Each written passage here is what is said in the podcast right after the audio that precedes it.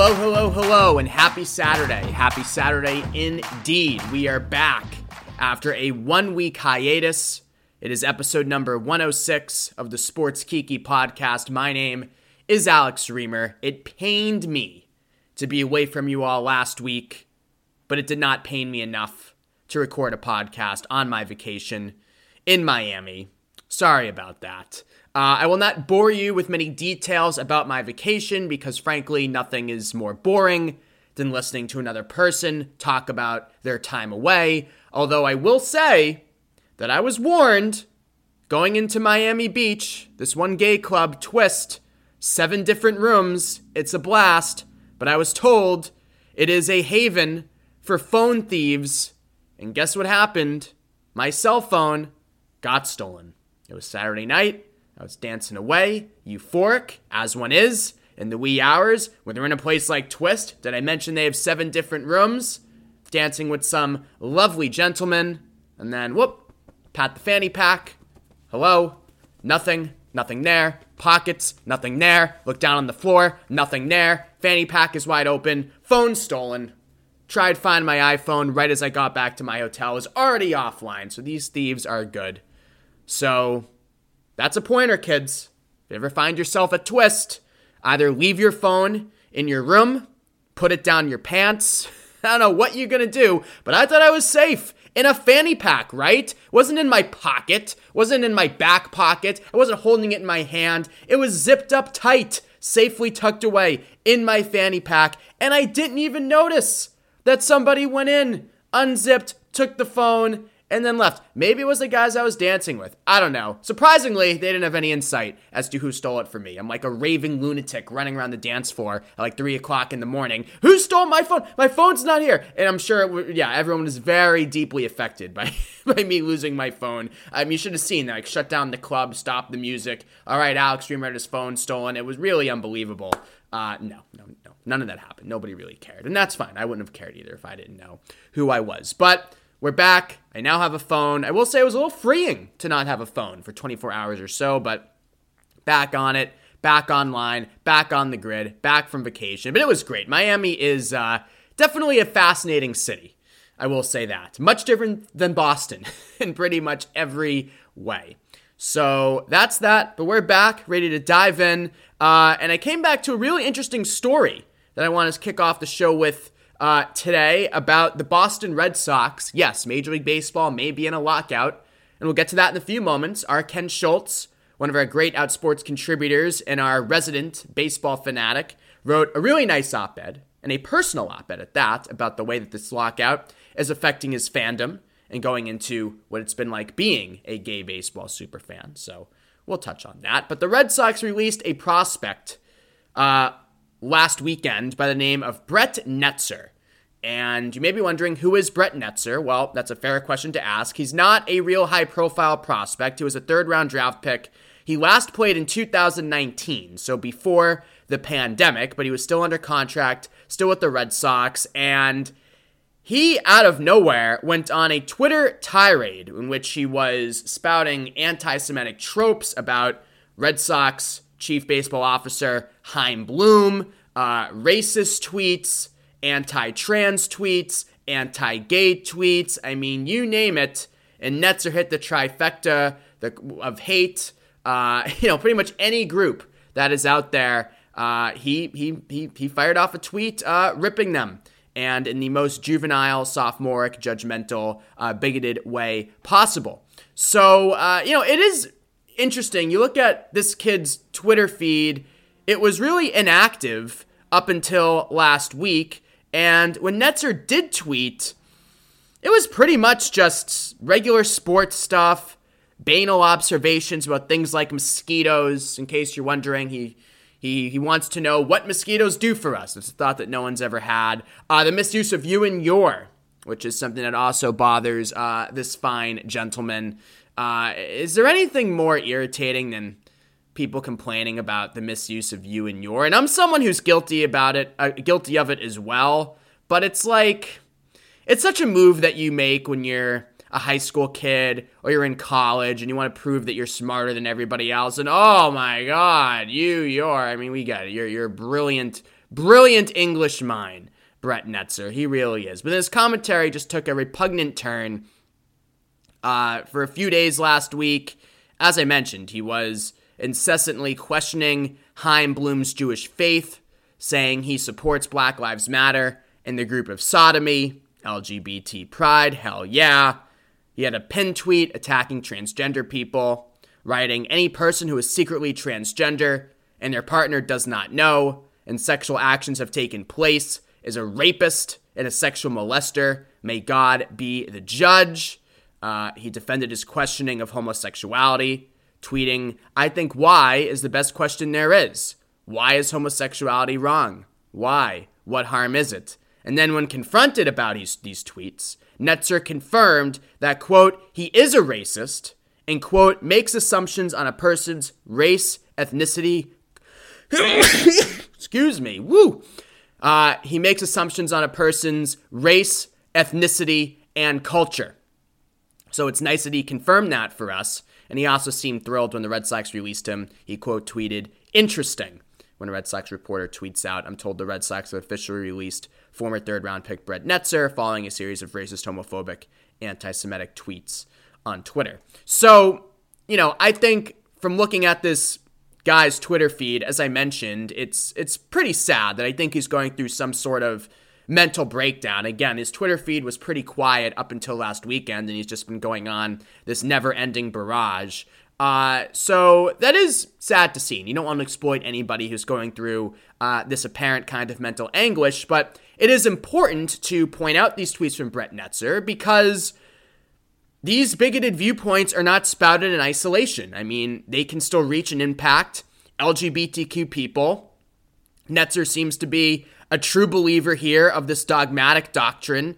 He's played baseball for his entire life. He played college ball at UNC Charlotte. I mentioned the Red Sox selected him in the third round of the 2017 draft. So he's had hundreds of teammates over the years. And unless he just suddenly became this bigoted and anti gay and anti black and anti Semitic and go on down the line, uh, then I bet you that some of these feelings.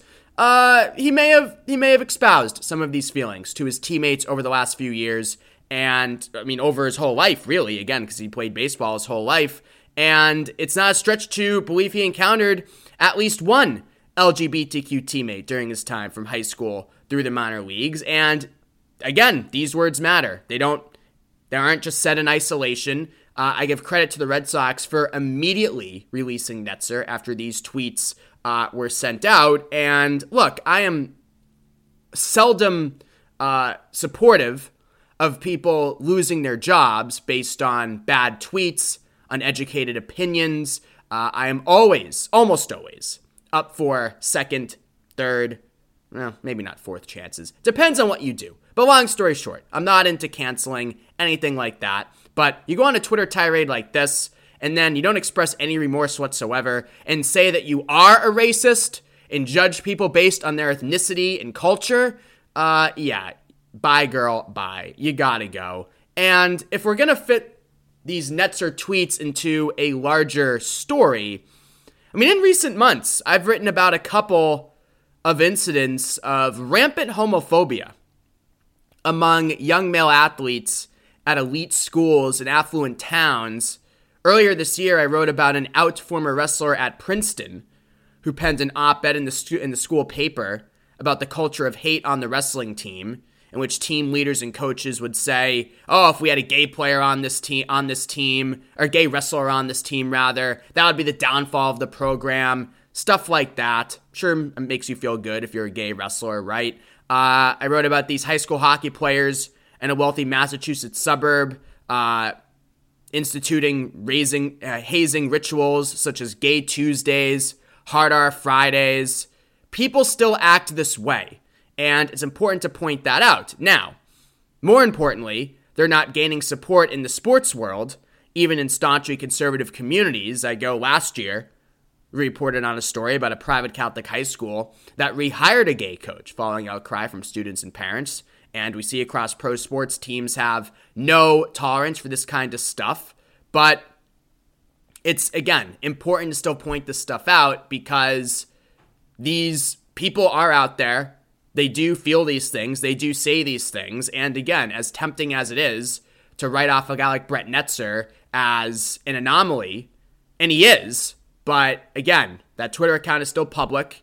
He's had teammates throughout his life as a baseball player. And as I said, it's not far fetched to believe he's come into contact with at least one, and probably more than one, LGBTQ teammate. And I bet you he has not kept these things to himself up until last weekend. So that's Brett Netzer. Again, don't really want to celebrate anybody losing their job, but uh, I think the Red Sox made the right call here, and kudos to them for acting swiftly.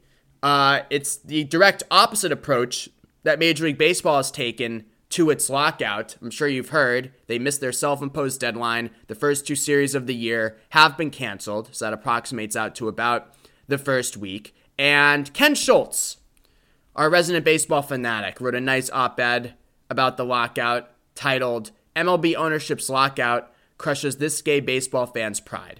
And the main point of the op ed is about how Ken every year loves writing about the Major League Baseball Pride Nights for us pride themed events at ballparks, and now he may not be able to do that. And even if and when baseball comes back, he's not sure he's going to have as much pride as he once did writing about these pride nights because it's obvious that Major League Baseball's owners and its commissioner Rob Manfred don't care about the fans.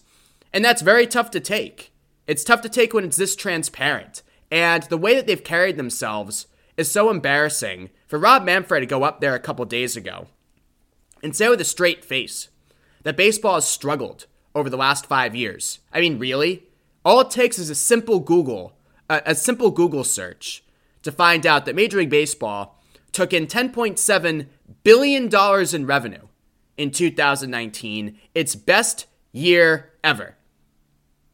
I mean, who signs off on this stuff? If I'm an owner, I'm pissed. I look at Manfred and I say, Really? You're the guy up there representing us, and you say We've had a tough five years when anybody with access to a computer or smartphone can Google what our revenues are and see that we had a record setting year in 2019. I mean, really?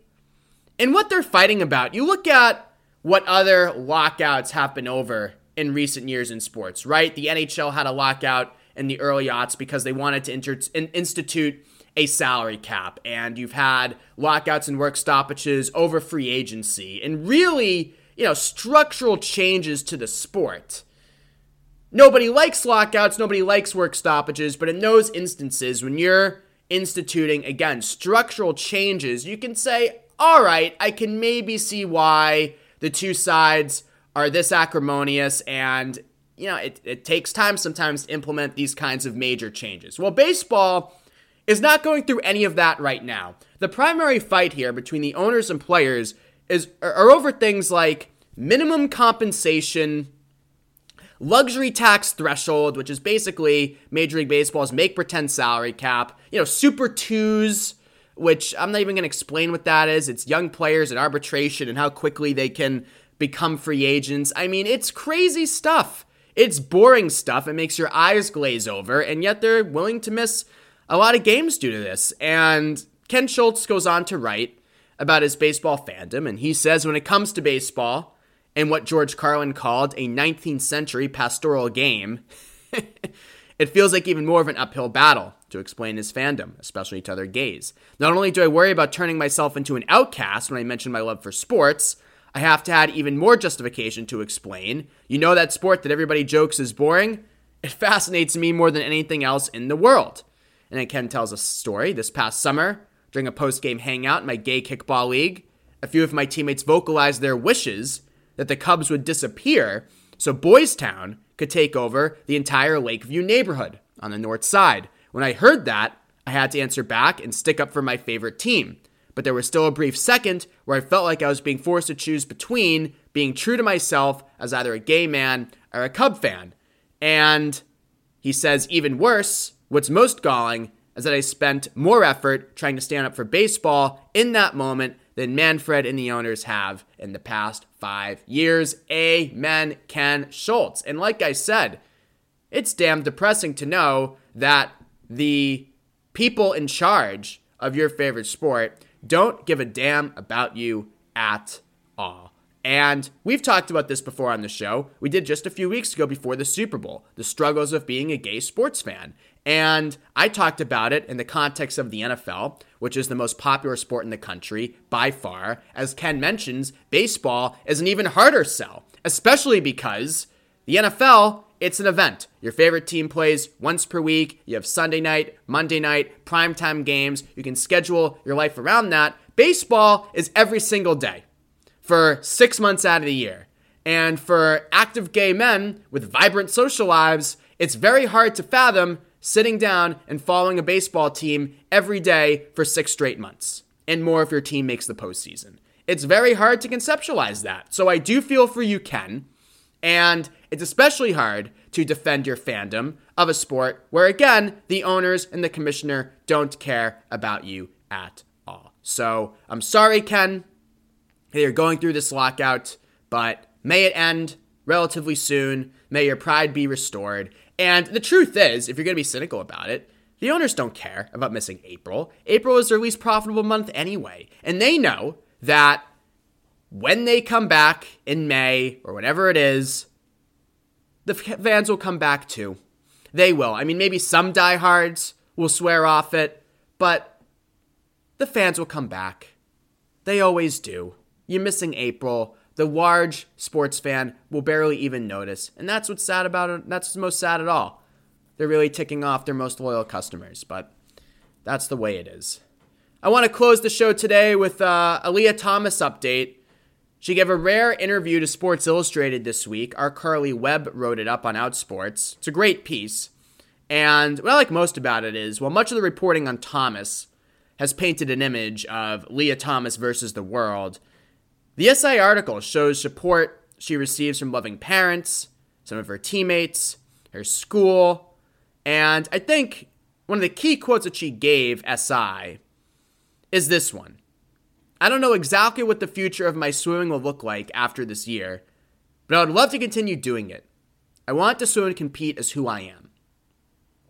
And that's a central point with Lia Thomas that is often forgotten. And that central point is she is a 21, 22 year old person who wants to compete as her true self. And up until recently, she's been unable to live and compete as her true self. The story goes into her transition.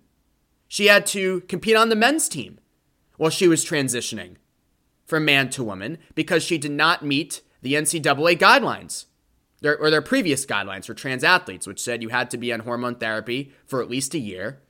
She was not on hormone therapy for a year, so while she was transitioning, she was still swimming with the men. I can't imagine how that made her feel. And overall, Thomas estimates about half of her teammates are against her taking part in women's competition, compared with six or eight who are in favor. One parent of a teammate told SI quote, Lia is a human being who deserves to be treated with respect and dignity, but it's not transphobic to say I disagree with where she's swimming. And that's the other side of this equation. And it's something we've talked about ad nauseum and we'll continue to talk about, I'm sure, as the NCAA championships approach later this month. And Lia Thomas will swim in them. Is it transphobic to say I have doubts as to whether Lia Thomas should be competing with the women? And I don't think it is. Because, as this parent said, Lia is a human being who deserves to be treated with respect and dignity. But if you look at it and think there's a competitive advantage to her swimming, does that mean you hate transgender people? Phobic, does that mean you are afraid of transgender people? Or are you raising questions about competitive fairness? And competitive balance. And that is the shame of this whole debate. Up until this SI article, the full picture has not been painted. We've had anonymous quotes after anonymous quotes. We've had political demagogues take advantage of this very complicated story and turn it to their own personal gain. And then we have this mess unfold, where Lia Thomas is ultimately somebody who just wants to be herself and she should be supported in her destiny, or in her quest, rather, to be her full self. Full stop. And there also should be room for that nuanced and difficult conversation about the rules for trans athletes competing and whether or not it's fair to cisgender women to compete against someone like Lia Thomas. And these are debates that are complicated, and people have studied this for years, and there is still no concrete answer. But the form we have to talk about it doesn't allow for any nuance. It's black and white, it's broad strokes, it's, yup, she's a cheater, should never be allowed near a swimming pool. You know, some Matt Walsh, some conservative writer, tweeted out a few days ago, you know, what are the parents doing? Letting Lia Thomas swim. Like, like, like, what do you want? Do you want the parents of these girls to jump into the pool and barricade her from jumping in? Should they drain the pool before the meet? I mean, what do you want them to do? Macho, ridiculous crap. And on the other side, you have, oh yeah, she should she should compete. No questions asked. Anybody who questions this is transphobic, and that's not true either. There is a there is a middle ground to be found here. Hopefully, we start to find it, but I doubt it. I just don't have a lot of faith in the good natured, good faith discourse in this country, especially when it comes to this issue. But that's why we're here at Outsports. We talk about things, we talk about their complexities. Uh, thank you as always for listening. It's good to be back. The Sports Kiki, episode number 106. As always, if you have any show ideas, guest ideas, feel free to hit me up. The best way to do that is on Twitter. My DMs are open at AlexReimer1 is my username. That again is at AlexReimer1. So long, everybody, and we'll talk to you next Saturday.